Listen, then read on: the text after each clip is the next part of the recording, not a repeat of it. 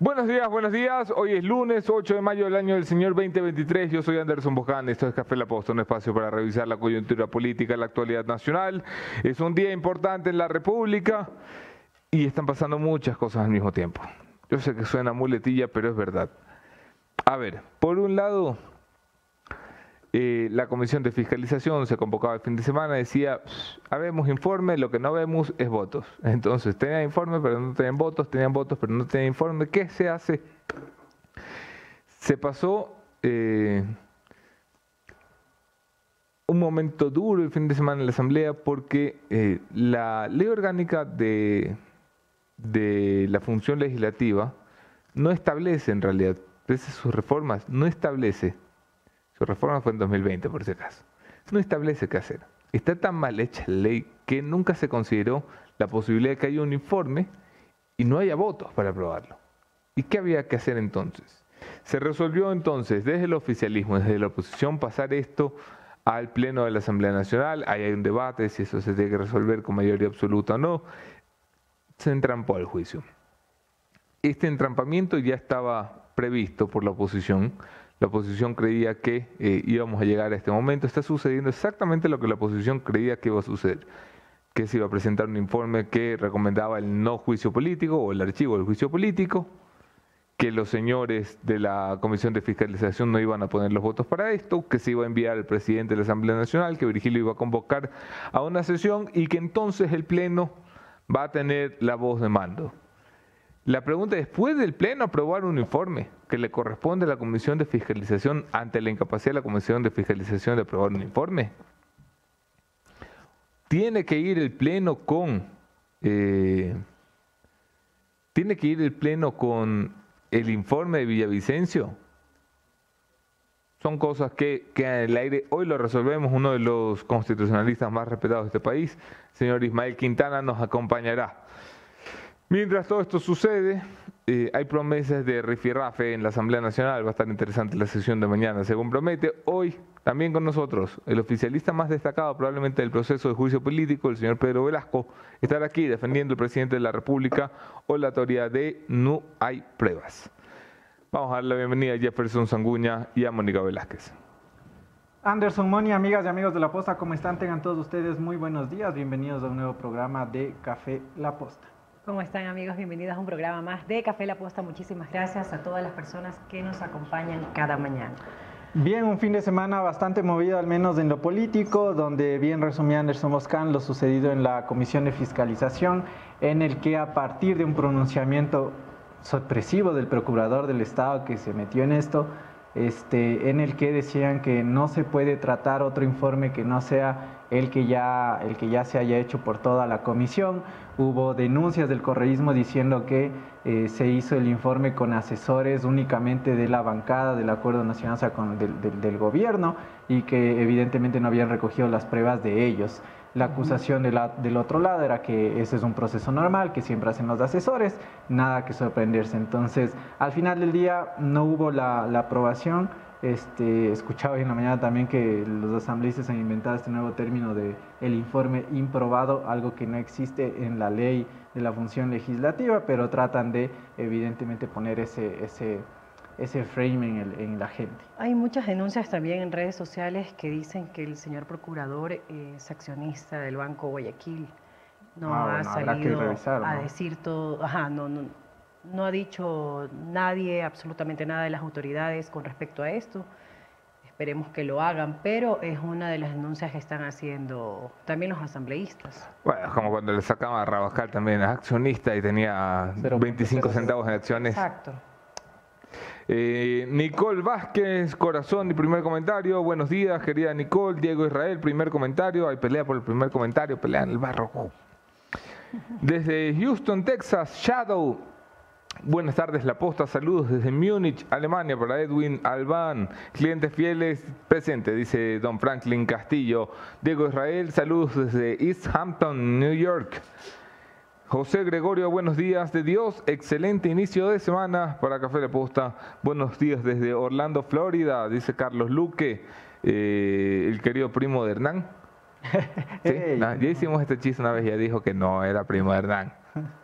Eh, Francisco Pinorgote, Alonso, Alonso. Eh, se escucha mal. Bueno, ya sí, ya pasó el momento Nando. Ya Nando está eh, contra la pared, a ver, con, el muro de la vergüenza. Eh, voltea el muro de la vergüenza, Nando, por favor. Eso, perfecto. Franklin Castillo, Anderson, ¿por qué me bloqueaste en Instagram? Nada, Franklin, no te has enterado, una larga historia. Pensé que estaba Ángela, pobrecito, me decir, ¿yo qué te hice, Anderson? No, me fue un rato, me fue un rato de las redes, querido Franklin. Ángela Hermosa, no habrá juicio a defender la democracia. Eh, desde. Uy, madre mía, ¿cómo pronuncio esto? Caco CM2, necesito ayuda aquí. Desde Reich Reykjanesbaer. Esto parece, parece Islandia, parece la capital de Islandia, porque recuerdo que el aeropuerto es Reykjavik. Vamos a ver dónde es. Ok, ¿alguien que me ayude desde dónde es esto? Porque mm. hasta ahí no me llega la geografía. No, de Islandia es Reykjavik. Pero se parece, ¿no? Sí, se parece mucho. Puedes ponerle de nuevo Chemita en pantalla. Ah, no, mira, pero si es un municipio de Islandia, situado en la península de Reykjanes. Que me dé posada, quiere. Muchas gracias. Luis Maldonado, saludos desde Múnich. Qué hermoso. Ok, saludos desde Manta. Pablo Viteri también, Manta, la bella Manta, saludos desde Israel, saludos desde Quevedo, saludos desde Guayaquil, desde Anconcito, eh, desde Quevedo dice Adriana Ferrín y desde Chicago para Naranjo Marcelo. Ok, lista la caja de comentarios. Vamos a estar pendientes de lo que suceda por allí, pero también pendientes a las noticias de Jeff, la venia. También envío un saludo y un fuerte abrazo a mi buen amigo y hermano Edu Andino, que estuvo de cumpleaños del fin de semana. Así que muchas felicidades, querido oh, bien. bien. Vamos entonces. Qué romántico. ¿Ah? Qué romántico. Qué romántico. Ha estado muy romántico. Somos panas. sí, no, sí, es así. A ti también te mando saludos. No, a mí no me manda saludos nunca. nunca, jamás. yo presento formalmente mi reclamo de celos en este momento. Yo nunca recibo saludos en este programa. Nunca. Estaba en el hospital metido. Saludos, Anderson. ¿Cómo que no recibes saludos? Nunca. Nadie me saluda aquí. Todos los saludos, te adoro, Mónica, dice Angie Rosario. Aquí la buscan que le parto un rayo. Hermoso. Muchas gracias.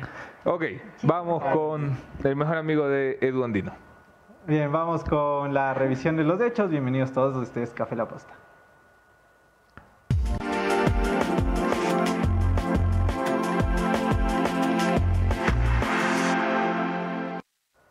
Gracias por seguir conectados a nuestra señal. Ponemos en pantalla la primera portada de Diario El Universo que destaca lo siguiente. Defensa de Lazo acusa al titular de la Asamblea de respetar la ilegalidad. El presidente de la legislatura convocó para las 10 y 45 de mañana a una plenaria que conocerá lo actuado por una mesa legislativa en el trámite del juicio político. Lo hace sin que exista un informe por el enjuiciamiento político, que es el tema que estaremos tratando justamente hoy en el programa. Eh, del lado del gobierno el señor Pedro Velasco y ya desde la materia legal y constitucional con el doctor Ismael Quintana. ¿Seguimos? Sí, sigamos porque vamos a tener media hora de esto. Continuamos con la siguiente portada de Diario Expreso, el gasto que contradice el concepto de Guayarte. El Cabildo pagó 455 mil por cuatro contratos a favor de tres contratistas. Eso es lo más destacado en, el diario Expreso. También todos los caminos llegan a Johnstown. Ok, y finalmente terminamos con el diario La Hora que titula El metro devuelve horas perdidas a sus usuarios. Pese a los problemas por la emisión de boletos, el metro es un sistema que ya cambia el día a día de los quiteños. La rapidez del sistema hace que los usuarios ganen hasta dos horas de su vida. Eh, sí y no, porque lo que comentaba la gente también es eh, claro, de aquí me hice 15 minutos del sur a norte, pero estuve una hora y media haciendo fila para entrar. ¿En serio? ¿Una hora y media? Te juro. Y yo es que todavía no me atrevo a tomar el metro. Yo tampoco. Hasta que esté más o menos normalizada la cosa. ¿Alguien ha tomado el metro ya aquí? Cachorros. Tú en las pruebas. Tú eres el típico niñado VIP que viene acá, la gente haciendo hora y media de fila y tú con el alcalde tomándote fotos.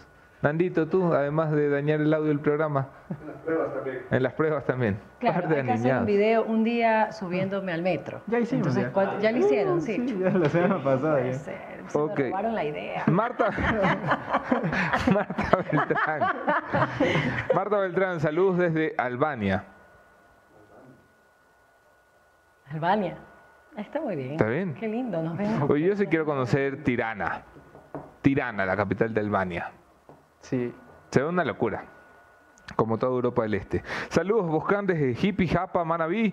Te queremos, Anderson, te queremos, dice Francisco Pinargote. Eh, Santo Domingo, adelante. Saludos, Anderson. Saludos a Jefferson. Evidentemente, Sanguña. Me encanta, me encanta. Tremendo. saludos especialmente para Anderson. No, por Dios, alguien me ha mandado saludos por fin después de reclamarlo públicamente. ya no sirve. Un saludo para Anderson. Ah, ahora sí, ahora sí. Ahora sí la gente se activó. Eh, saludos para eh, mi informador favorito, dice Selena Eli, Raúl Vera, el oficialismo, el gobierno es, para el oficialismo, el gobierno es perfecto, dice Raúl Vera. Anderson, ¿no dijiste que iba a la Dome Vivanco? ¿Qué? Sí, es verdad, íbamos a convocar la Dome Vivanco solamente por joderle el día. Es verdad. Decreto, convóquese, pásame una hoja a Nandito. Vamos a hacer un decreto, un decreto real. Convóquese la Dome Vivanco para mañana, sin falta, se firma. Listo. Ok, vamos pues. Bueno, vamos a continuar entonces con las novedades que sucedieron. Sin duda, lo más relevante fue lo sucedido y lo ocurrido en la Comisión de Fiscalización, donde eh, mientras se trataba ya, primero fueron cuatro horas de la lectura del informe, ese proceso tremendo que se tiene que dar en la Asamblea Nacional. Y después de esto lo que sucedió es que ya existió una primera moción del asambleísta Nabelén Cordero para que eh, se trate y se vote el informe de mayoría, que el informe de la Comisión de Fiscalización que recomendaba el no enjuiciamiento político del presidente de la República. Cuando sucedía esto, eh, lo que se conoció del lado del correísmo es que habían ingresado otra moción por Secretaría de Coms Córdoba en el que había otro informe en el que sí recomendaba el juicio político. Pero no dieron paso a esto el señor Fernando Villavicencio y esto era lo que ocurría al finalizar la sesión.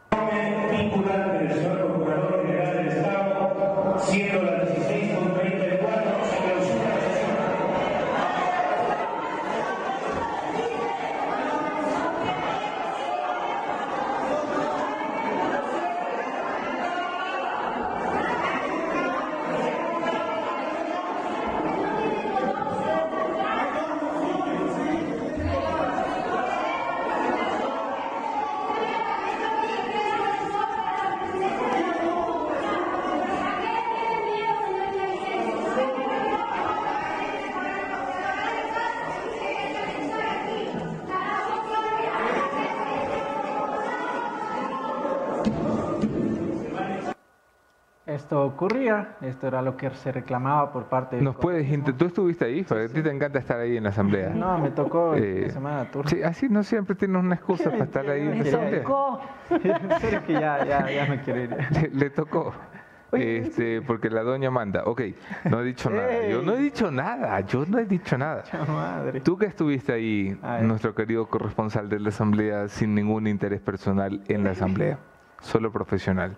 ¿Qué ocurrió? Explícanos el criterio. Yo solo escuché, no tenga miedo, Vicencio. Claro, Jeff, pedían que se incluyan nuevas observaciones. Sí, o sea, lo que decían es que ni siquiera habían recogido observaciones de ellos y tampoco la moción de Coms Córdoba, que era lo que les mencionaba.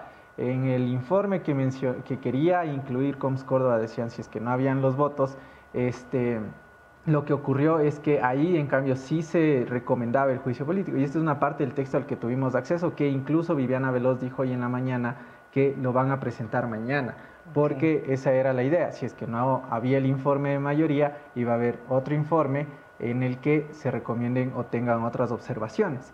Entonces, eh, no se dio paso a esto. ¿Y por qué no se dio paso a esto? Porque, oh sorpresa, el Procurador General del Estado se pronunció diciendo que en la comisión respecto a este juicio no se puede tratar otro informe, sino solamente uno, que es el de Fernando Villavicencio. Exacto, también el reclamo era que los asesores eh, fueron los que en realidad hicieron el informe, sí, el borrador y o no los eso Era, eso era pura paja, la verdad, porque en las comisiones siempre que se hacen los informes trabajan asesores asesores que representan a los asambleístas. O sea, eso era literalmente ponerse a pelear por nada.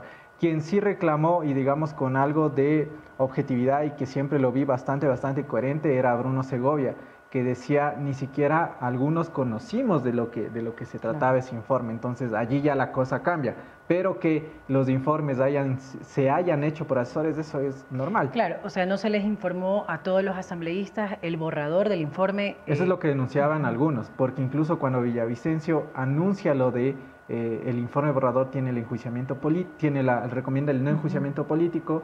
Algunos eh, asambleístas decían, nosotros ni siquiera tenemos el informe, o sea, ya lo anuncia en televisión y a nosotros aún ni siquiera nos han informado del informe. Claro, muchas eh, inconsistencias. Podemos ver, esta era parte de el informe alternativo que iba a presentar el Correisme, que decía lo siguiente, eh, recomendar al Pleno de la Asamblea Nacional el juicio político, censura y destitución al presidente de la República. Entonces querían modificarlo, pero no se dio, no se pudo realizar nada y al final del día la cosa quedó ahí. Ok, eh, para que quede claro, hay un informe que recomienda el archivo, pero ese informe es un una servilleta porque no ha sido aprobado por la Comisión de Fiscalización. Esto ha pasado al Pleno y el Pleno dirá más o menos por dónde va la vaina. Eh, va a ser difícil porque donde hay vacío jurídico siempre hay pugna política y la pugna que se pinta para mañana, además a primera hora convocado don Saquicela. Bueno, 10 y 45, ¿no? Para una asambleísta eso es primera hora, pues hermano. o sea, para ti, para mí es casi mediodía, pero para una asambleísta 10 y 45 es, es madrugar. Y. ¡Qué malo! Y, va a estar interesante la, comisión de mañana. Yo sé que tenemos información de, fiscalización, pero es que yo tengo desde el fin de semana eh, queriéndoles compartir una encuesta. Desde el día viernes. Aquí lo, comentamos en una de las entrevistas, me parece que fue con eh, Juan Carlos Solines, que trajo a colación esta encuesta. Sí. Es una encuesta de una una encuestadora peruana reputada eh, ante la decadencia de muchas de nuestras encuestadoras nacionales. Ahora tienen que venir eh, de fuera para que más o menos nos creamos la cosa. Información inteligente de alta calidad, Imagen, eh, es una consultora peruana, como lo he dicho. Mira, se manda un estudio de más de 1.500 casos, nivel nacional, margen de confianza más menos 2, y mira las cifras. Vamos a presentarlo. Eh, informe gráfico, abril 2023, dice... No, ese es Villavicencio. eh, ah, se ha mandado en desorden, Chemita, creo. Discúlpame. Ok, eh, sí, esa es la, primera que pusiste. Está bien, está bien. Ok, la primera pregunta llamativa es un estudio muy, muy largo. He seleccionado algunas cuantas preguntas. Mira tú esto. ¿Cuál diría que ha sido el peor presidente que ha tenido el Ecuador. Qué denso. Es muy jodida la encuesta. O sea, yo como presidente recibo esta encuesta y me pongo a llorar. Llamo al psicólogo y le digo necesito una cita. Anuncio. El peor presidente del Ecuador, el 50% de los encuestados tiene un nombre en la cabeza. Guillermo Lazo Mendoza. Es bárbaro porque incluso el porcentaje es mayor del 50%, 53.8% en Pichincha, la provincia a la cual le debe la oportunidad de estar sentado en el sillón de Carondelet. El segundo peor presidente del Ecuador no es el Rafa. Según la gente es Lenín. Lenín Moreno con el 15.9 parece Winston Churchill al lado de Guillermo Lazo. Y Rafael Correa 13.9, ahí casi casi empate con Lenín Moreno. Mira, Abdalá Bucarán, Yamil Mawad, solo 2.4. Yo sí cambiaría el orden. O sea, a mí me llama mucho la atención. No, no, tú puedes pensar lo que quieras, pero es lo que piensa la gente. O sea, le preguntas a la gente en la calle algo. ¿Cuál crees que ha sido el peor presidente que ha tenido el Ecuador? Y esta es la respuesta en automático, ¿no? Es, es bárbaro el, resultado por encima de Yamil Mawad, por encima de Abdallah Bucaram, por encima de Rafael Correa, por encima de Lenín Moreno, se posiciona Guillermo Lazo. Claro, hay que entender que es el que gobierna hoy, ¿no? Es con el que la gente tiene el cabreo hoy. Vamos a lo siguiente. ¿Diría usted que aprueba o desaprueba la gestión del presidente de la República?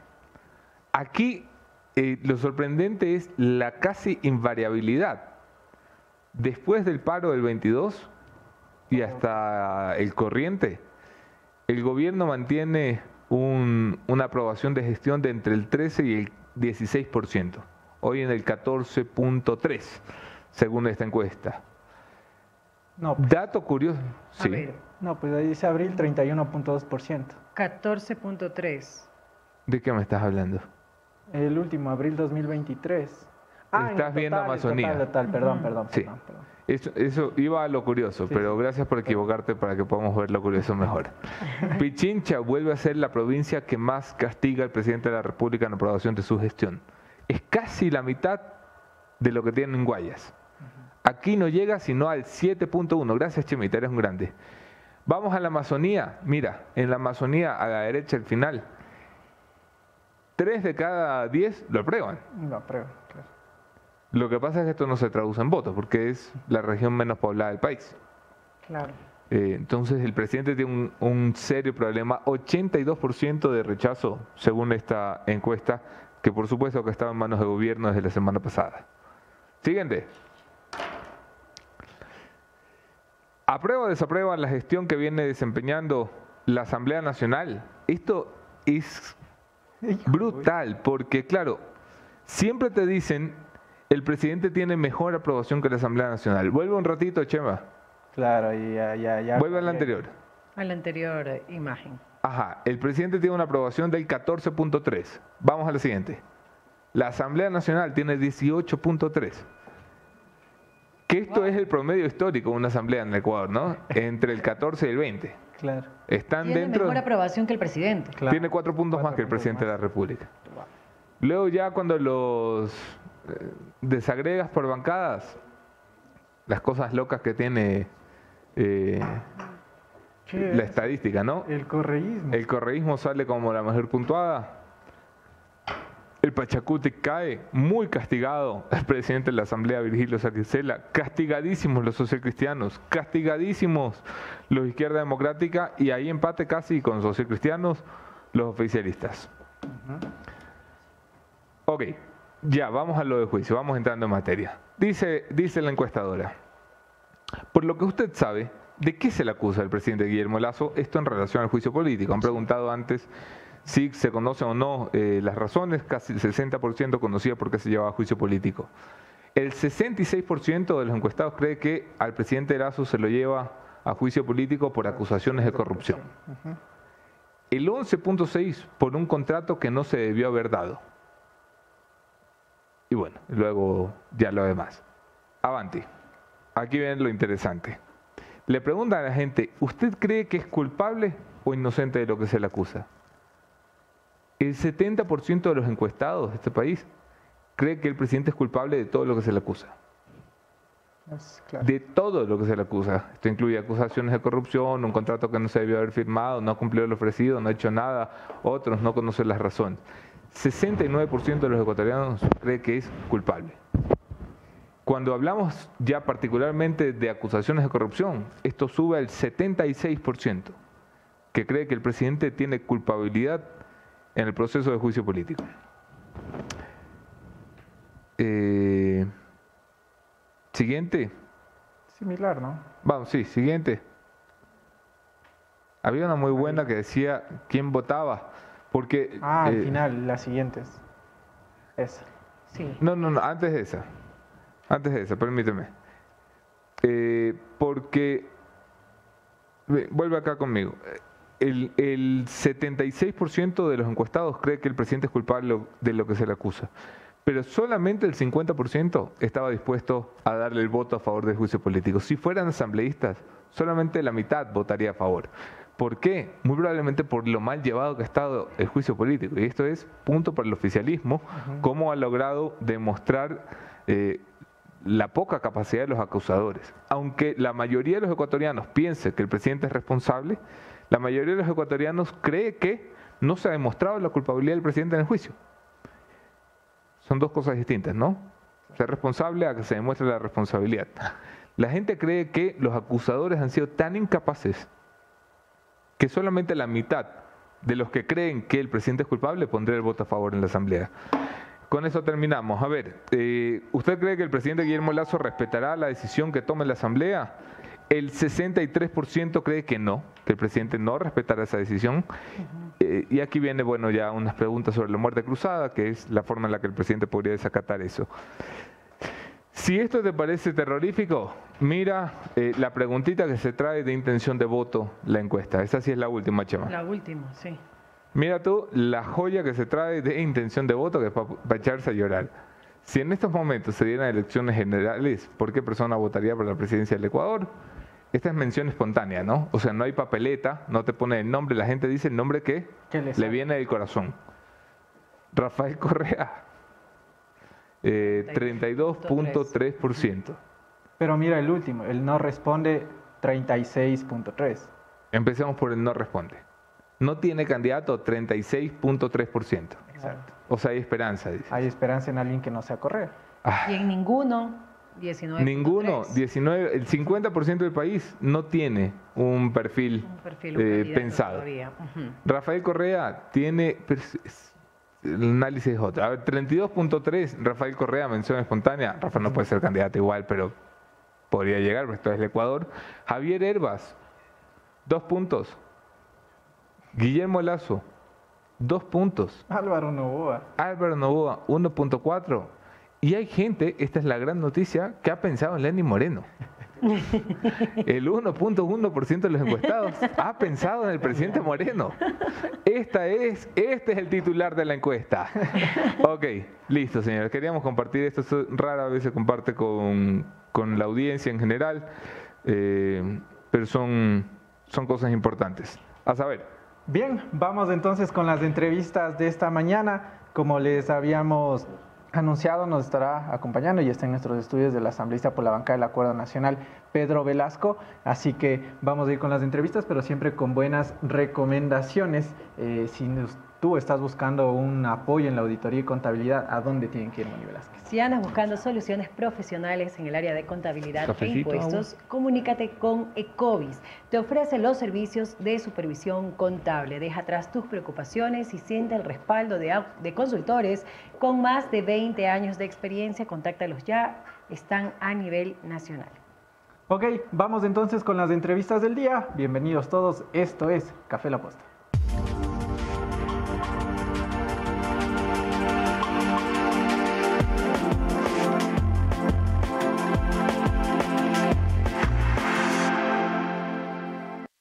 Gracias por seguir conectados a nuestra señal y desde que Renaciente llegó a la vida de la posta, también nuestros invitados renacen cada vez que vienen acá gracias a la comodidad de Renaciente, sillones Renaciente, con más de 30 colores para elegir su interior de poliuretano de alta densidad y su tapiz de cuero, cuero, pero 100% cuero. Síguelos en todas sus redes sociales como arroba Renaciente Home para que, así como nuestros invitados disfrutan de la comodidad y elegancia de sillones renacientes, tú también lo puedas hacer. De esta manera le damos ya la bienvenida a nuestro primer invitado, el asambleísta Pedro Velasco, Anderson Boscán, Tomás La Posta. Ok, hace unos cuantos días yo destacaba la, irresponsabilidad con la que la Asamblea ha manejado en su generalidad el juicio político y hacía dos excepciones eh, de forma pública. Una me parece es el asambleísta Bruno Segovia, eh, que se encuentra en este momento en la oposición, y el otro es mi primer invitado esta mañana, el asambleísta Pedro Velasco, que pertenece al bloque oficialista. Pero, bienvenido, ¿cómo estás? Un gusto, Anderson. Bien. Eh, hombre, gracias por aceptar la invitación, siempre es un gusto tenerte aquí. Empecemos por el principio, y el principio es el morbo. Eh, ¿Está caído el juicio o no? Gracias, Anderson. ¿Cómo está la sonrisa? yo pienso que todo juicio nunca puede anticiparse criterios, pero hay argumentos como los que he escuchado de Anderson del equipo de la posta, en donde van haciendo un análisis que me parece bastante objetivo. Primero porque los asambleístas que firmaron la solicitud de juicio político no han demostrado responsabilidad y seriedad. Ustedes mismos miraron cuando terminaba la fase de prueba y les correspondía argumentar todo lo que ellos pretendían de sus acusaciones, de cuatro asambleístas, solamente una persona sí, que fue Viviana Veloz. Y eso se lo dijo el día sábado en la sesión que tuvimos. En esta última fase, en donde conocíamos el informe eh, de la culminación de este proceso, de la misma manera, ya no fueron cuatro, la misma asambleísta Viviana Veloz. Esto da a entender que un juicio político no les importaba, solamente eran apariencias para figurar. Eso no puede seguir pasando en el país. Cuando uno intenta una acción de control político, de fiscalización, tiene que demostrarlo con seriedad. Y eso creo que es una falta de respeto al país. Eso abonaría a que digamos que es un, juicio político bastante débil que está llegando prácticamente a su culmen. Decía la encuesta que mostrábamos aquí de la, consultora peruana Imagen eh, que la mayoría de los encuestados, el 80% de, de la muestra, eh, creía que el presidente era culpable de alguna cosa, ¿no? De actos de corrupción, de un contrato que no se había firmado, algunos dicen de no haber cumplido el plan de gobierno, en fin, de lo que sea. Pero solamente la mitad, 45, 46%, estaba dispuesto a votar a favor si fuese asambleísta. ¿Significa que lograron ustedes posicionar eh, o desnudar la incapacidad de los acusadores, Pedro? ¿Sienten que han, hecho la tarea? Anderson, me parece interesante el análisis anterior de esta encuesta, porque muchas personas en el Ecuador tienen un concepto muy amplio de la gestión del presidente.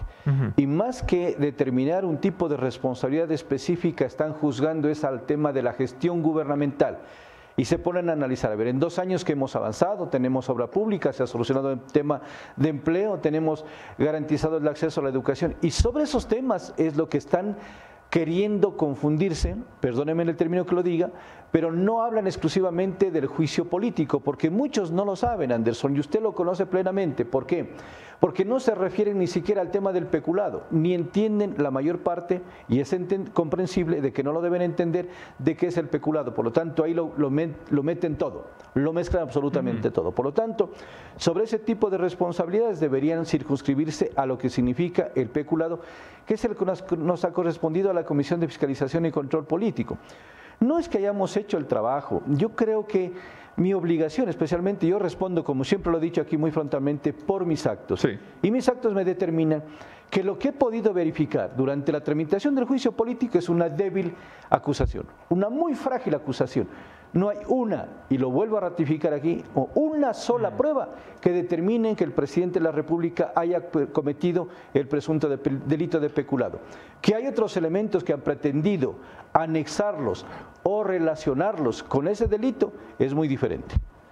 El informe se traba en la Comisión de Fiscalización a última hora. Hay informe, pero no hay votos. Hay votos, pero no hay informe. Eh, nuestros legisladores de 2020 fueron tan eh, grandiosos que no previeron nunca la posibilidad de que un informe no tuviera votos, como es muy común en la Asamblea, y ahora estamos entrampados. La Comisión propone que esto vaya al Pleno, perdón, que esto vaya al presidente. El presidente ha propuesto que esto vaya al Pleno y esto se resolverá mañana. ¿Cuál es su postura, Pedro? ¿Qué crees que debe pasar mañana en el Pleno?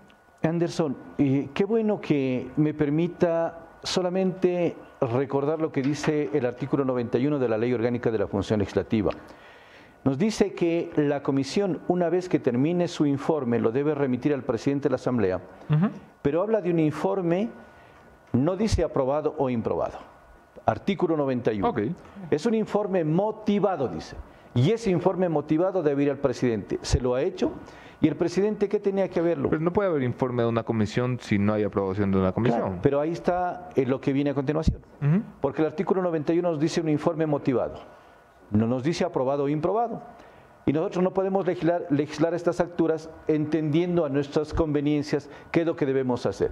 Ese informe debió haberlo sometido el presidente, socializado a conocimiento de los 137 asambleístas y luego de eso convocarnos a una sesión tal cual lo dice la propia ley. Pero ha hecho uso del artículo 142 que no procede, porque pretenden, de acuerdo a lo que estamos entendiendo fácilmente, decir que como no hay un informe aprobado, por lo tanto le corresponde al Pleno de la Asamblea posicionar otro informe, si no hay otro informe. Y eso va a ser gravísimo. Mm. El momento que pretenda posicionar un informe que no existe actualmente, que no hay, porque solamente se trató el informe elaborado por el equipo técnico asesor, ese es el que deben votarlo. Y nada más, es decir, señores, votamos sobre ese informe, continúa o no continúa el juicio político y punto. Pare de contar, pero el momento que se pretenda incorporar otro informe que no existe para que lo voten y supuestamente sea El de mayoría, entre comillas, estaría violentando un dictamen de la Procuraduría. Donde la Asamblea declaró lo con presidente, ¿no? Claro que sí, eso, eso era antes del 2008. Después del 2008 viene otra constitución. Ya no les permite hacer eso. Son tres causales muy claramente definidas. Pero les decía... decir, a ver, poniéndonos ya eh, legalistas, por así decirlo. Eh, la derecho público estamos obligados a hacer lo que dice la ley, pero la ley no les dice qué hacer en esto. Esto es una laguna en la ley orgánica de la función legislativa, porque si bien no dice que el informe debería de ser aprobado eh, o, no aprobado, que hacerlo, eh, tampoco dice la ley qué hacer en una condición como esta, donde tienes un informe motivado que no recibe el voto conforme de la mayoría de los miembros de la Comisión de Fiscalización. ¿Cuál es la salida entonces que propone el oficialismo, Pedro? Qué bueno que utilicemos el término, queriéndonos poner legalistas. Deberíamos ponernos legalistas, porque no, podemos ir más, más constitucionalista que legalista. bueno, excelente. Pero hay una, una norma que es la del 237 de la Constitución de la República, en donde nos manifiesta que el único organismo que puede absorber consultas jurídicas es la Procuraduría General del Estado. Y son de vecinos, ¿no es cierto? Al frente nomás estamos con la Procuraduría. Entonces, ¿la Procuraduría qué dice? Dice, señores, si es que no hay un informe de mayoría, ese informe motivado debe llegar al Pleno. No se pueden tratar informes de minoría. Ahí hay un criterio jurídico que es vinculante, obligatorio, y por lo tanto nadie puede obviar esa consulta jurídica. Pero ¿qué es lo que pasó en los días anteriores? Se pretende hacer una consulta jurídica al asesor jurídico de la, de la Asamblea que no tiene ningún efecto vinculante, ninguna obligación un criterio que no tiene peso absolutamente de nada. Por lo tanto, el único que tiene peso jurídico es el del procurador. Y el procurador dice, deben tratar ese informe y no otro. ¿Y si no? ¿Y si la fuerza de los votos se impone a la fuerza de las leyes y la fuerza de la razón? Puede darse, puede darse, sí, como ya se ha dado en muchos casos. Y podemos estar el día de mañana teniendo una votación mayoritaria en la que diga nosotros no vamos a tratar este informe y por lo tanto venga otro informe. Lo que están haciendo es una ilegalidad y echando más abono. ¿Para qué? Para que la serie de ilegalidades, de deficiencias se sigan cometiendo. Nada más. Vamos a pasar con el panel de San Jefferson Sanguña y Mónica Velázquez con preguntas para ustedes, asambleísta. Asambleísta Velasco, muy buenos días, gracias por aceptar la invitación. Eh, sí quisiera saber un poco por qué procede esto de no permitir la otra moción que se había ingresado ya por secretaría por parte del correísmo. Ahí no caen en lo contradictorio de respetar la ley, porque lo que habían mencionado es que ya estaba esta moción del señor Córdoba para tratar este otro informe que ellos habían tenido. ¿Eso también no cae en la ilegalidad que tanto denuncian ustedes? Buenos días, Jefferson. Yo creo que hay que decirle al país solamente la verdad. Y la verdad nos dice que debemos tratar un informe, no nos dice que tratemos dos, ni tres, ni informes adicionales. Lo que sí es factible, y eso podían haberlo hecho, pero no lo hicieron los asambleístas que estaban pretendiendo ingresar otro informe, es el de enviar sus posiciones, y eso va como anexos. Eso lo dice el propio dictamen de la Procuraduría. El informe que no fue aprobado no importa. Fue así porque la postre el Pleno es el que tiene que decidir. Podían incorporar anexos en las que iban constando sus posiciones, el por qué no estaban de acuerdo con el informe, cuáles son las recomendaciones que hacía, pero no lo hicieron. Entonces no se puede incorporar algo que no permite la ley.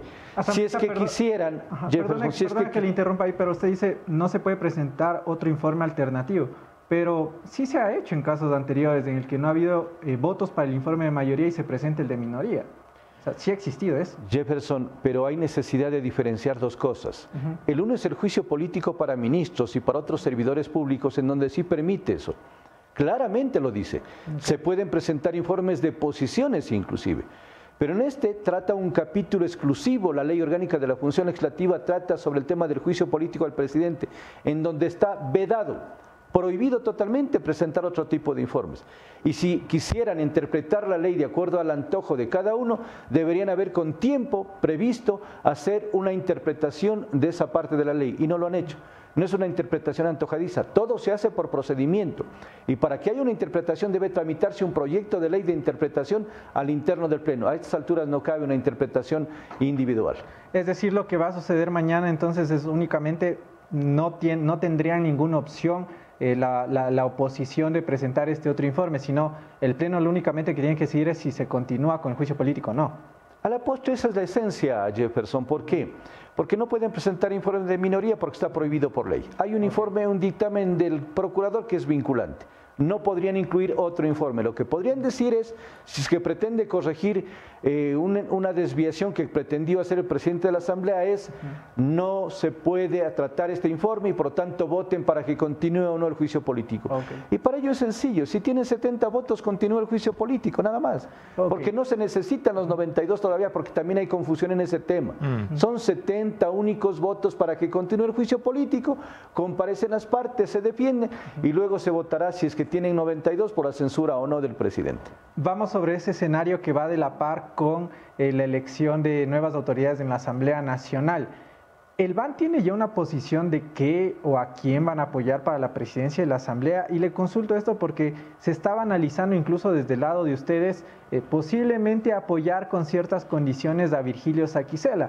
No obstante, las declaraciones de hoy en la mañana del jefe de bancada, el señor Flores, con, con Sonorama, con Fabricio Vela, decía que el país va a ver mañana de una llamada que ha sucedido en el que posiblemente habrían cosas raras para la negociación de votos a favor de Saquicela, es decir, que descartarían ya. Entonces, ¿a quién van a apoyar? ¿Van a poner candidato propio o van a, apoyar alguna de las opciones que están ya planteadas? Mi aspiración personal es de que quien vaya a la presidencia de la Asamblea sea una persona íntegra. ¿A qué me refiero con ello? Que tenga conocimiento del procedimiento parlamentario, que conozca la ley, que respete y haga respetar la ley y que tenga además el respeto por la intervención y la participación de todos los colegas asambleístas y por el país, pensando en que la Asamblea Nacional estamos en deuda de largo con el pueblo, no se trabajan en proyectos prioritarios, no se trabaja en la agenda legislativa, no se prioriza temas de fiscalización. Quien vaya debe cumplir esos requisitos. Y de las opciones que están, ¿quiénes cumplen esos requisitos? Personalmente, yo he escuchado algunos eh, nombres de bancadas que están lanzando unos precandidatos, que no me voy a atrever a calificarles porque esos solamente son precandidatos. Cuando ya haya candidatos, ahí podremos hacer juicios de valor y decir quiénes cumplen o no. Pero la bancada del Acuerdo Nacional, eh, me imagino que también está en esa propuesta y una alternativa que también puede tener su candidato propio no está alejado de esa posibilidad. Pienso que puede ser una buena opción. No está alejado de esa posibilidad. No está alejado de esa posibilidad. Y, y pero dije, yo soy, yo era muy torpe en matemáticas, pero ¿con qué números?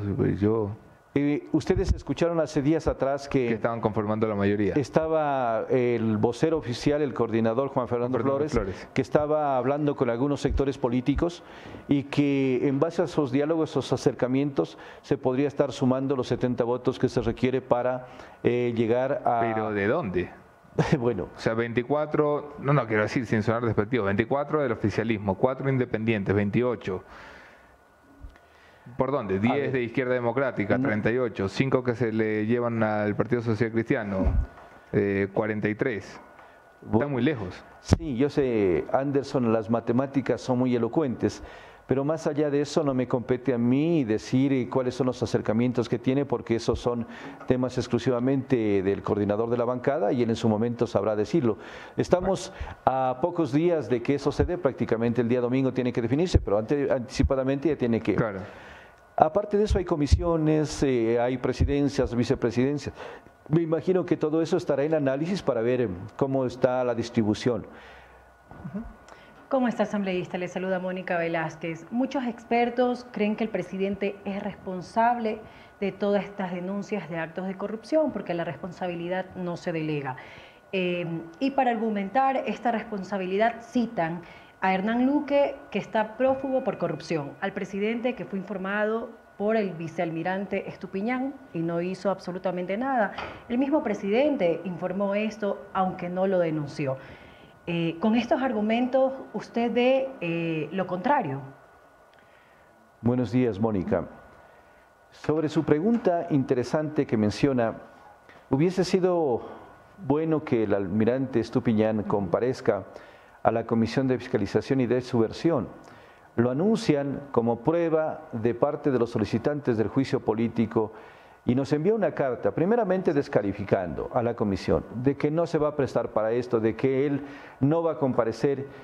Y luego de eso nos enteramos por las comparecencias de quienes aportaron con pruebas contundentes en la comisión de que el señor eh, Estupiñán no fue cesado de sus funciones por el tema de que supuestamente terminaba el contrato entre Flopec y Amazonas Tanker, sino fue cesado por el directorio por no haber entregado a tiempo sus informes financieros, técnicos que tiene la obligación de hacer, es decir, incumplió su obligación como gerente general de la empresa Flopec. Eso nos da a entender que lo que manifiesta en un documento difiere de la realidad, porque no solamente fue una persona, varias personas que comparecieron a la comisión y dieron esa versión. Por lo tanto, no es creíble lo que dice el señor Estupiñán, quien está además eh, cuestionado por varios incumplimientos en el deber de gerenciar una empresa tan importante como Plop.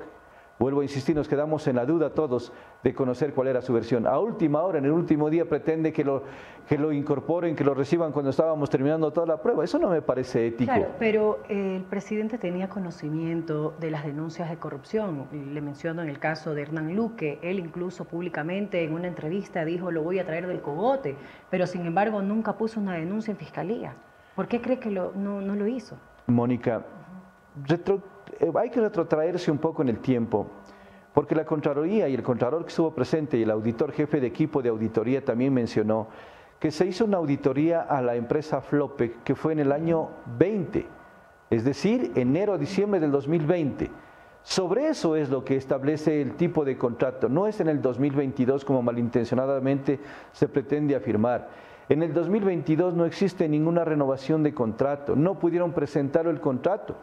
Porque la solicitud dice que en el 2022 se renovó contrato y no hay esa renovación. Es un error y una mentira garrafal que se ha pretendido posicionar como verdad. Vuelvo a insistir lo que dije al inicio, hay que decir al país las verdades. Yo vengo aquí a, a, la entrevista con ustedes siempre a hablar la verdad. Y si a veces yo puedo pecar de eso, no importa, yo puedo pecar de muy sincero, pero no puedo cambiar de actitud. Correcto. Por otro lado, eh, su colega, el asambleísta Fernando Villavicencio, hizo público un tuit que deja mucho que pensar. Ahí lo podemos ver en pantalla. En el fondo, la responsabilidad de este juicio político y otros intentos desestabilizadores es del propio gobierno de Lazo, al haber alimentado el correísmo durante dos años con el manejo de negocios estratégicos, acuerdos ocultos e incluso al haber ayudado a abrir las puertas a delincuentes de cuello blanco como Glass, Bravo, Romero, Mera en este juicio político he actuado en defensa de la democracia y el Estado de Derecho. Hasta aquí llego. ¿Cuál es su criterio a este pronunciamiento? ¿Pierden a un aliado en el oficialismo? Cada uno responde de sus actos. Él tendrá sus argumentos para expresarlo. Si me pregunta mi criterio, yo no lo comparto, porque tenemos cada uno nuestro compromiso y nuestra obligación de hacer lo que la ley, la constitución y nuestra conciencia nos dice. Yo no estoy aquí para defender absolutamente a nadie, estoy para que se respete la Constitución y la ley. Ese ha sido mi comportamiento desde dos años que voy a estar en el seno de la Asamblea y en este juicio político no ha sido la excepción. Ustedes insistentemente ahí han estado precisamente haciendo seguimiento, Jefferson y todos, y han visto precisamente cuál ha sido mi posición de respeto a la Constitución y de respeto a la ley. Si el, eh, si el colega asambleísta Fernando manifiesta que él ha estado haciendo esfuerzos por defender otro tipo de acciones, ya depende de él, pues cada uno tenemos que responder por nuestros actos. Si yo he cometido algún acto que esté fuera de lo que he mencionado, por favor, ustedes me lo pueden decir. Y estoy aquí para aclarar o decir lo contrario. No voy a pronunciarme por actos de terceras personas. Perfecto, volvemos acá. Pero eh, se vienen días agitaditos en la Asamblea.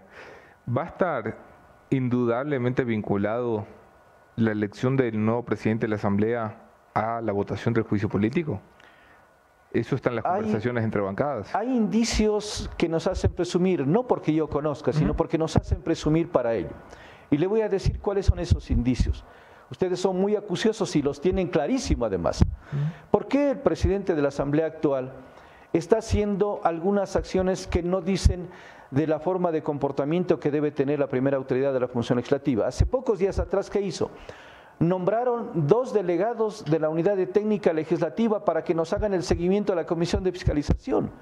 Mire lo que significa y respetar la autonomía, la capacidad que tenemos los asambleístas para hacer un trámite de juicio político. Entonces nos ponen dos vedores, que es ilegal, que yo les dije desde el inicio que no acepto que vengan funcionarios subalternos a controlar la acción seria y responsable de un asambleísta que actúa en la comisión. Primera acción. La segunda acción, Y eso es Virgilio ganando puntos, dices. Ganando puntos para congraciarse con el sector que lo apoyó para llegar a la presidencia. La segunda acción que la convoca el día de ayer es algo contradictorio a lo que dice la ley, a lo que dice el artículo 91 y 92. Señor, recibió el informe, socialice. No, pero no socializa el informe, no lo ha socializado. Le dice, señor, usted tiene tres días para socializarlo y después de eso convoque a sesión. Él directamente se va invocando el artículo 142 que no aplica para este tipo de juicios políticos. Otra acción de hacer la veña y agacharse para decirles, miren, ya estoy haciendo otro favor para que puedan tomar en cuenta nuevamente mi nombre. Eso no puede seguir pasando. Por eso es lo que tenemos el porcentaje que usted leyó hace, al inicio del programa de esos porcentajes tan bajos precisamente porque no tenemos un posicionamiento de autoridades que entiendan que aquí lo que se respeta es la ley y no condicionamientos o favores para cambio de algo. Eso no puede pasar. Si a pesar de todo, al final, el 22, 23 de mayo, cuando se dé la votación del juicio político, si es que llegamos a esas fechas y el presidente no disuelve la asamblea de un plumazo, eh, si la mayoría decide que el presidente debe ser censurado y destituido pese a sus argumentos y al trabajo de la comisión, ¿cuál va a ser su postura, Pedro? Yo la he dicho, la he venido ratificando y la sostengo aquí públicamente. El día que toque votar, yo voy a votar porque no procede la censura del presidente de la República, porque no han podido probar los solicitantes del juicio político la única causal que circunscribe la Corte Constitucional, que es el tema del peculado. No han podido demostrar que el presidente se apropió, abusó arbitrariamente de fondos públicos, de bienes en beneficio personal o de terceros. No han podido demostrarlo. Vuelvo a insistir, una tan sola prueba que existiera me convencerían para yo hacer lo que me gusta siempre apegado a derecho, pero no lo han hecho. Por lo tanto, esa es mi posición y no tengo por qué ocultarla. Y yo sé que muchos van a cuestionar... ¿Pero se mantendría usted en la alianza oficialista con un cambio de presidente como Alfredo Borrero asumiendo el poder? Mire, yo no me adelanto a lo que pueda pasar en el futuro. Yo solamente vivo lo que estoy en este momento analizando, los eventuales escenarios que tengamos. Yo no puedo estar hablando de que pueda darse ya eh, posteriormente un cambio de autoridad si es que nosotros actuamos en derecho y en, apegados a lo que dice el dictamen de la Corte Constitucional, es mi criterio que lo he mencionado. Las cosas que vengan a futuro, si es que tienen mayoría, si es que tienen votos 92, cada uno responderá. Pero por lo menos mi conciencia ante el país me va a decir, Pedro, tú hiciste las cosas conforme dice la Constitución y la ley, y no te apartes. Basta con que eso me diga mi conciencia. Mm. Y muchos sectores que lo están diciendo, le están opinando que el criterio que estoy dando yo es solamente de equilibrio legal, equilibrio constitucional, equilibrio emocional, no apegados a posiciones políticas. Pedro Velasco, asambleísta por el oficialismo. Muchas gracias, Muchas gracias por estar aquí, Pedro. Bien, pudieron ustedes escuchar al asambleísta por la banca del Acuerdo Nacional, Pedro Velasco, a quien le agradecemos por haber estado esta mañana con nosotros. Para continuar con más entrevistas, siempre buenas recomendaciones y mensajes en el Café La Posta, porque esta semana, en cuatro días, llegará el evento más importante de comunicación y tú no te lo puedes perder. Así es, falta poco para el evento de comunicación más importante del año y del país Impacta. Será el 11 de mayo en el Corum Paseo San Francisco, que podrás aprender de este mega evento herramientas como dominar, transformar e impactar de la mano de reconocidos periodistas como Ismael Cala y Fernando del Rincón. Las entradas van desde los 120 dólares y puedes adquirir en Ticket Show. Así que ya sabes, este jueves eh, vas a poder disfrutar de Impacta. Y podemos anunciar... pocos días. Ok. no podemos. Ya es sorpresa. Ok, no podemos. Y para pasar con el siguiente entrevistado, igual el mensaje para las personas que están pensando en su auto, pero en seguridad. ¿Por qué? Porque si hay que hablar de seguridad, hay que hablar de Falcon Cueros, una buena lámina de seguridad. Puede salvar tu vida. Llega a Quito, Falcon Seguridad, lujo y confort al más alto nivel con 18 años siendo líderes en el equipamiento automotriz. Láminas de seguridad, tapicería en cuero, nanocerámica y restauración interior son algunos de los productos y servicios que te ofrece Falcon. Conoce sus showrooms a nivel nacional en Quito, Ambato y Riobamba. Ven y vive la experiencia Falcon en www.falcongrupo.com próximamente allí en Guayaquil para que puedas disfrutar del mejor respaldo en tu carro con seguridad gracias a Falcon Cueros. Ok, de esta manera es hora de hablar desde el lado constitucional. desde el lado de la experticia de la legalidad. ¿Qué procede? Lo que sucedió en la Comisión de Fiscalización estuvo dentro del marco de la ley. El accionar de la Procuraduría era era admisible o fue una metida de mano, lo vamos a estar comentando con nuestro siguiente invitado. Se trata del abogado constitucionalista Ismael Quintana. Le damos ya la bienvenida. Anderson Boscan, Tomás la posta. Es un gusto recibir al doctor Quintana. Estaba invitado al set, pero creo que eh, cogió el metro y no alcanzó a llegar, porque el metro no está funcionando bien. un abrazo, querido Ismael. ¿Cómo estás? Buenos días. Hola Anderson, ¿cómo estás? Eh, sí, creo que ahora sí me pasó algo muy parecido a lo del metro.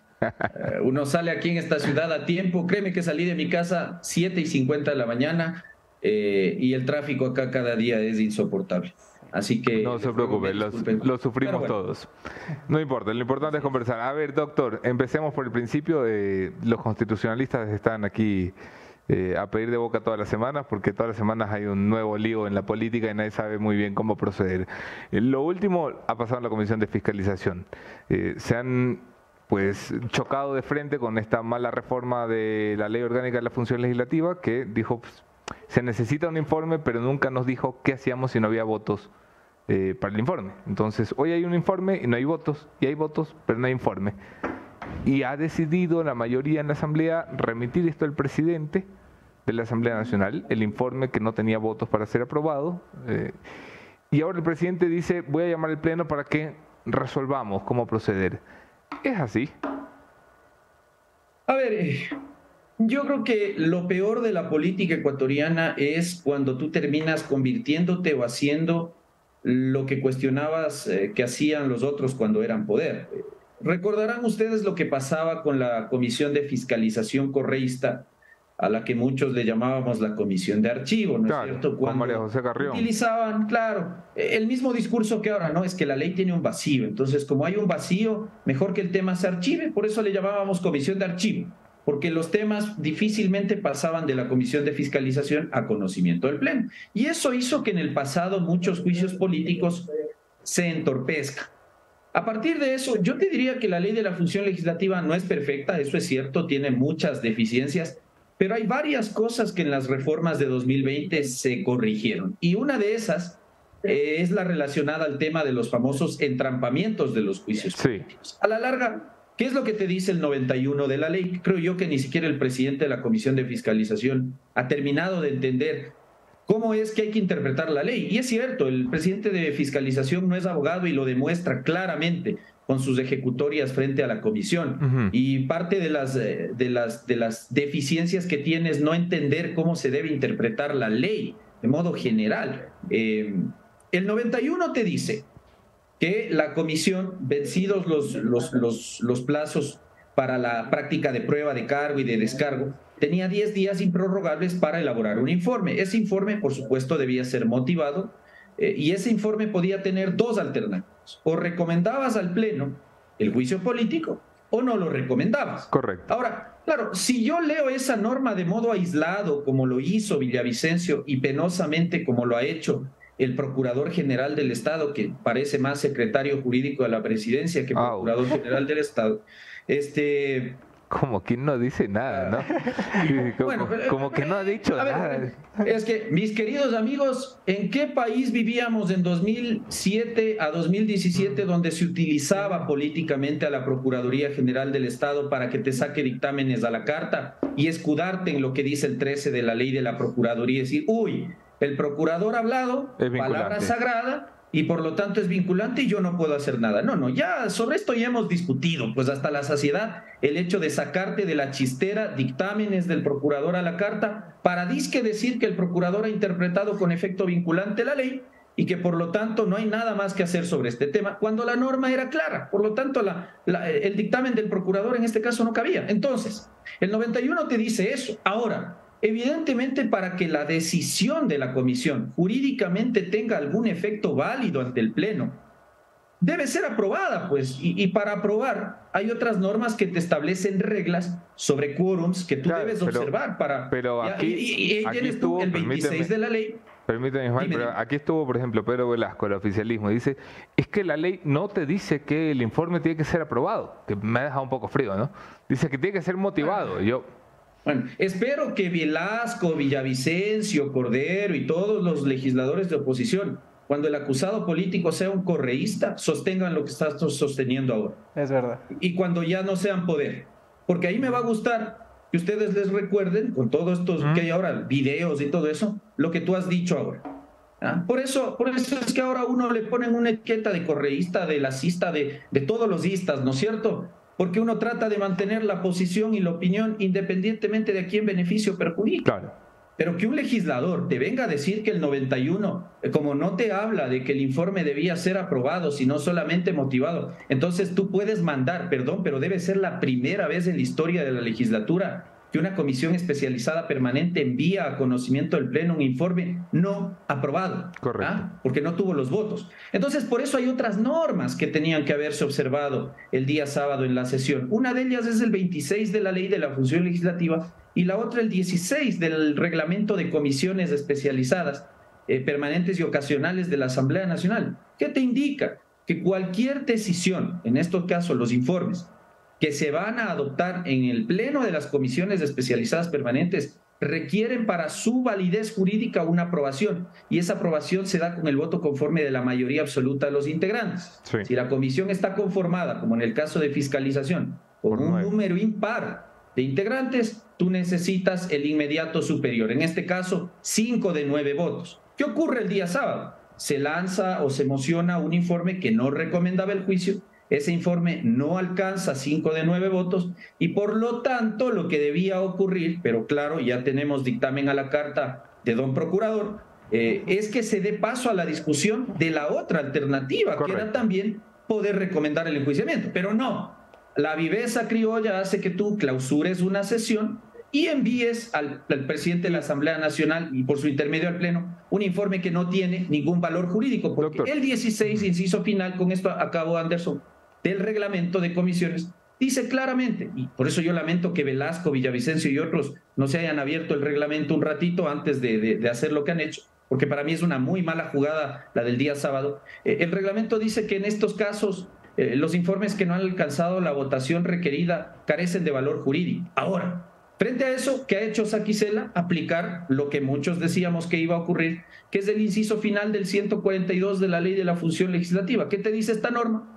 Que si en el plazo legal correspondiente las comisiones no envían los informes porque faltaron votos, entre otras razones, al Pleno de la Asamblea Nacional, es el Pleno el que tiene que adoptar la resolución que corresponde y por eso mañana hay una convocatoria donde el Pleno resolverá si es que hay o no llamamiento a juicio. A eso iba. Entonces, la ley contempla que ante la no existencia de un informe, y en este caso como el informe no ha sido aprobado por la mayoría, jurídicamente no existe, esto es un papelucho, y, ante la existencia de pues, esta servilleta voluminosa que ha enviado el señor Villavicencio al presidente de la Asamblea, lo que entiende Virgilio Saquicela es no tengo informe. Y si no tengo informe, tengo que tenerlo y solamente se puede aprobar esto a través del Pleno.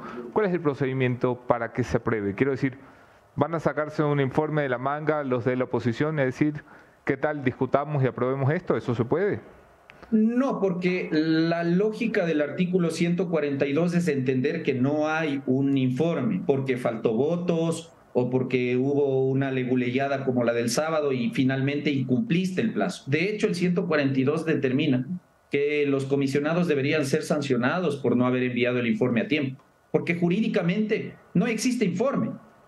Entonces, como no hay informe, la decisión con base en el expediente del juicio político, la tiene que tomar el Pleno. Es decir, no, mañana no se va a discutir si es que se introduce al debate el informe que trataron de pasar los correístas y, y, la mayoría de la Comisión de Fiscalización el día sábado, sino sencillamente sobre sí, ante la no emisión y la inexistencia del informe que debía enviarse hasta, entiendo que hasta el sábado o ayer, eh, al, al Pleno de la Asamblea, se aplica el 142 y se resuelve en máxima instancia, que es el Pleno, llamar o no al presidente al juicio político. ¿Por qué razón? Porque a la larga, si mañana se resuelve llamamiento a juicio al presidente, se tiene que evidentemente eh, convocar a la sesión para la respectiva interpelación y finalmente ahí la discusión tanto de interpelantes como de acusado político se tiene que dar sobre la base de lo que ya se actuó en el expediente ante la Comisión de Fiscalización y ahí se abrirá el debate y se tomará la decisión que ustedes saben es aritmética nada más, decir, hay o no los votos para que el señor salve los muebles o se vaya a la casa. Doctor, ¿cómo estás? Muy buenos días, qué gusto tenerte por acá. Eh, solamente para clarificar lo que va a suceder mañana entonces. Eh, como no existe informe, entonces mañana no se tiene que dar lectura de ningún informe, ni el que no fue aprobado en la Comisión de Fiscalización. O sea, mañana sesionan y se emociona específicamente si se llama o no a juicio político al presidente. Efectivamente, mañana, mañana la sesión debería no tardar tanto, porque sería improcedente que el secretario de la Asamblea Nacional de lectura a un documento que, según el artículo 16 del reglamento de comisiones, no tiene valor jurídico. Entonces, eh, mañana no se va a discutir ningún informe, ni el informe que para mí es el informe de minoría, que no tuvo los votos, ni un posible y eventual informe de mayoría, porque el plazo para discutir las posibilidades de un informe ya está cerrado. Eso, eso, eso se cerró ayer y la comisión no envió informe. Por esa razón es que en 2020 introdujimos el inciso final del 142 en la ley de la función legislativa precisamente para no entrampar los enjuiciamientos políticos. Por eso es que a mí me llama poderosamente la atención eh, que no se haya leído integralmente la ley de la función legislativa y sus reglamentos eh, para efectos de haber hecho lo que se hizo el día sábado. Es decir, eh, el oficialismo creyó ridículamente que con el dictamen del procurador el tema está cerrado y entonces ahora el nuevo argumento, fíjense ustedes, es que el 91 exige informe y que como no hay informe, porque el 16 del reglamento no le da valor jurídico a esa decisión sin votos, entonces no habría juicio político. No, pues vea, vaya, lea lo que sabe decir Vanegas, ¿no? Que le gusta mandar a leer a todo el mundo. Vaya, lea, lea. Lea el 142, inciso final, y luego conversamos. Entonces mañana lo único que tiene que hacer el Pleno es instalar quórum, dar lectura al orden del día e inmediatamente discutir. ¿Y discutir qué? Lo que ocurrió el día sábado y a partir de eso tomar una posición. O llamas a juicio o no, llamas a juicio y por lo tanto el tema queda archivado. dos últimas preguntas antes de pasar con la Mónica que también tiene una serie de inquietudes. Al final del día también lo que se comentaba mucho entre, entre los que estábamos reportando desde, desde el Parlamento era ya, si es que el informe de la Comisión de Fiscalización, sea cual sea, eh, no era vinculante, entonces, ¿para qué, ¿para qué todo este proceso de la Comisión de Fiscalización? ¿Para qué la Comisión Ocasional?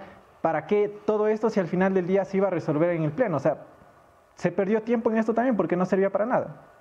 A ver, porque se entiende que si tú tienes una legislatura seria y unos integrantes de una comisión de fiscalización serios, y unos acusadores políticos responsables y asimismo un acusado político que no se te va a ir por las ramas eh, discutiendo en el juicio político cosas que ya en el dictamen de la Corte Constitucional se supone que quedaban fuera de esa discusión.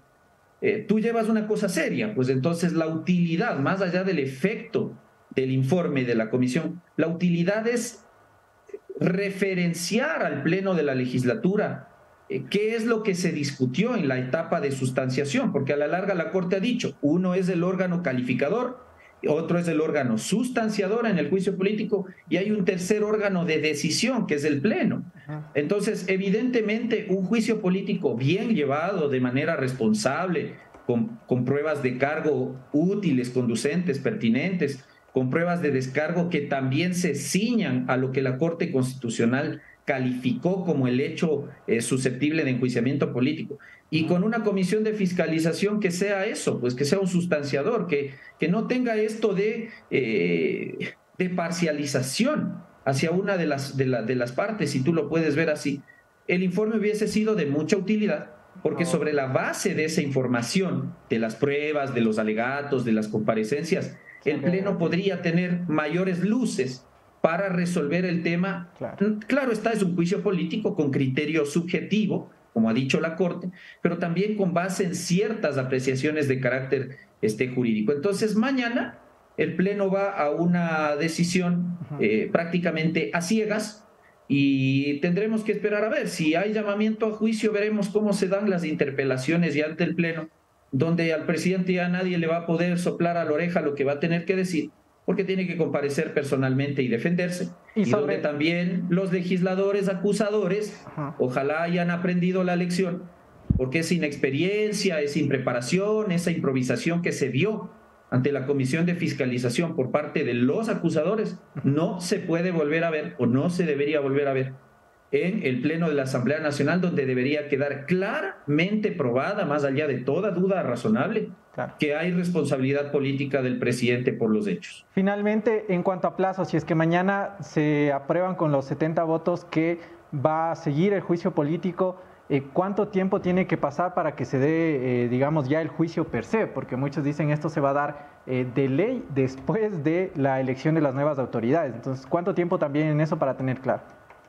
Sí, más o menos estamos hablando de unos 10 a 12 días hasta que haya este, la comparecencia y las interpelaciones. Y luego de eso, estamos hablando de que se cerrará la, sesión plenaria luego del debate correspondiente, luego de escuchar acusadores, interpelados, réplicas de cada uno, eh, debate parlamentario, se cierra la, sesión y luego tendrá que convocarse en cinco días eh, más a una sesión para resolver si hay moción de censura y destitución y si es que hay, ver si es que existen o no los votos suficientes para la censura y destitución. Así que estamos hablando más o menos de un, de un, trámite que demorará si es que hay llamamiento a juicio en el Pleno, a partir de mañana unos 10, 12 eh, días y a lo sumo 15 días más. Es decir, va a trascender al 14 de mayo eh, porque son plazos que hay que observarlos sí o sí, es decir, el presidente tendría que difundir eh, la información del juicio político, 48 horas para eso, luego se abre un plazo de cinco días para que en esos cinco días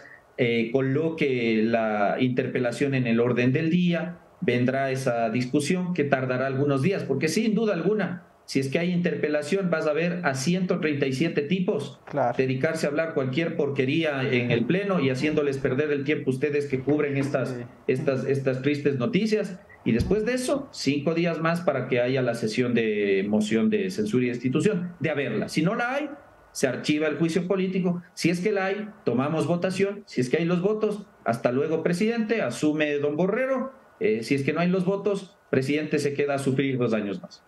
¿Cómo está, doctor? Le saluda Mónica Velázquez. Doctor, si la actuación de la Comisión de Fiscalización está violando el correcto procedimiento, eh, ¿Podría esta traer consecuencias a los legisladores? Porque la ley contempla sanciones cuando no se cumplen los plazos. A ver, el 142 dice claramente que si la comisión no ha sido capaz de enviar, como ocurrido en este caso, dentro del plazo legal un informe, pero un informe con efecto jurídico, es decir, con, alguna validez, no esta, no esta cuestión que ha ocurrido el sábado, eh, los legisladores pueden ser sancionados. Entonces, eh, para mí, los nueve asambleístas de la Comisión de Fiscalización deberían ser sancionados administrativamente internamente en la Asamblea Nacional por no haber cumplido con el, con el mandato que tenían, que era elaborar el informe, en cualquiera de los dos sentidos. Mm. A la larga, este, ya sabemos que la decisión está en manos del Pleno, nunca estuvo en manos de Villavicencio autorizar o no el juicio político al presidente, pero deberían ser sancionados con el presidente de la Comisión de Fiscalización a la cabeza. Y con respecto a este informe, que en realidad no fue un informe, nunca se envió un informe, si el presidente de la Asamblea está obligado a difundir el informe para el juicio político, pero no hay informe, ¿por qué el llamamiento a juicio político la hace directamente el Pleno? ¿Cómo eh, se suple este vacío? A ver, porque el Pleno en este caso entra a resolver ante la no actuación oportuna de la Comisión de Fiscalización en este caso. Por esa razón, ese fue el fundamento de haber incluido el inciso final del artículo 142 en las reformas de 2020, precisamente para que sea el Pleno el que establezca una vía de desfogue ante los entrampamientos que se han dado generalmente en las comisiones especializadas permanentes en la Asamblea Nacional, principalmente cuando, como ocurre en este caso, no hay votos y cuando además interpretas de modo equivocado la ley, eh, impides el debate, impides que se presenten otras alternativas eh, y a partir de eso entonces el Pleno tiene la, decisión. Ahora, la decisión de mañana no es una decisión 100% política. La decisión también tiene que estar motivada, como todo acto del poder público, motivado. Y la motivación solamente se puede dar en el evento de que esa eventual decisión de llamar al presidente Lazo al juicio político esté fundamentada en lo que aparezca del expediente que haya enviado la Comisión de Fiscalización al presidente de la legislatura, es decir, con base en la acusación constitucional, con base en el dictamen de la Corte Constitucional, con base en los alegatos que ha presentado el abogado de la defensa del presidente Lazo y fundamentalmente con base en, si es que se les puede llamar a eso pruebas, con las pruebas que se practicaron ante la Comisión este, de Fiscalización. Es decir, la decisión de llamar mañana a un eventual juicio político tendría que estar inspirada, al menos en lo formal, por eh, la documentación y la información que aparece del expediente. Caso contrario, por ejemplo, piense usted un llamamiento a juicio político fundamentado en que eh, no hay carreteras, no hay medicinas en los hospitales, tenemos problemas de inseguridad. Eso mañana eh, sería impropio, es decir, eso ya supondría sí este, violar el procedimiento. Así que la, la decisión de mañana tiene que estar inspirada 100% en los hechos que han llevado al enjuiciamiento político al presidente Lazo, que fueron calificados oportunamente por la Corte Constitucional y que están resumidos, entendería yo, en el expediente de la Comisión de Fiscalización. Ismael Quintana, aclarado todas las dudas y solventadas todas las dudas. Muchas gracias, doctor, por darnos un tiempo y un espacio. Mis queridos amigos, que tengan una gran semana. Les mando un abrazo a todos. Un abrazo. Escucharon ustedes una de las principales voces del constitucionalismo ecuatoriano, Ismael Quintana. Eh, un poco las salidas jurídicas, el entuerto político en el que se mete la Asamblea. La Asamblea se mete en esto cada semana, ¿no? Oye, pero que deben sancionales, dicen, ¿no? Sí. A ver, pero es evidente. Es evidente, si han sido incapaces de producir un informe en el único caso importante que ha tenido la Comisión de Fiscalización en esta legislatura. Pues, Toma.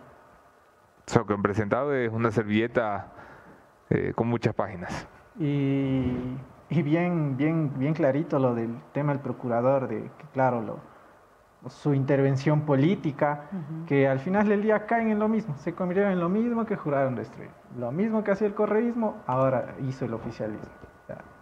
con esa cara estamos. Claro, tremendo. Y es el reclamo que hace el asambleísta Fernando Villavicencio en sus redes sociales. Ya nada. Que ya parece que se baja de la camioneta, parece. Bueno, señores, hasta aquí llegamos este lunes 8 de mayo.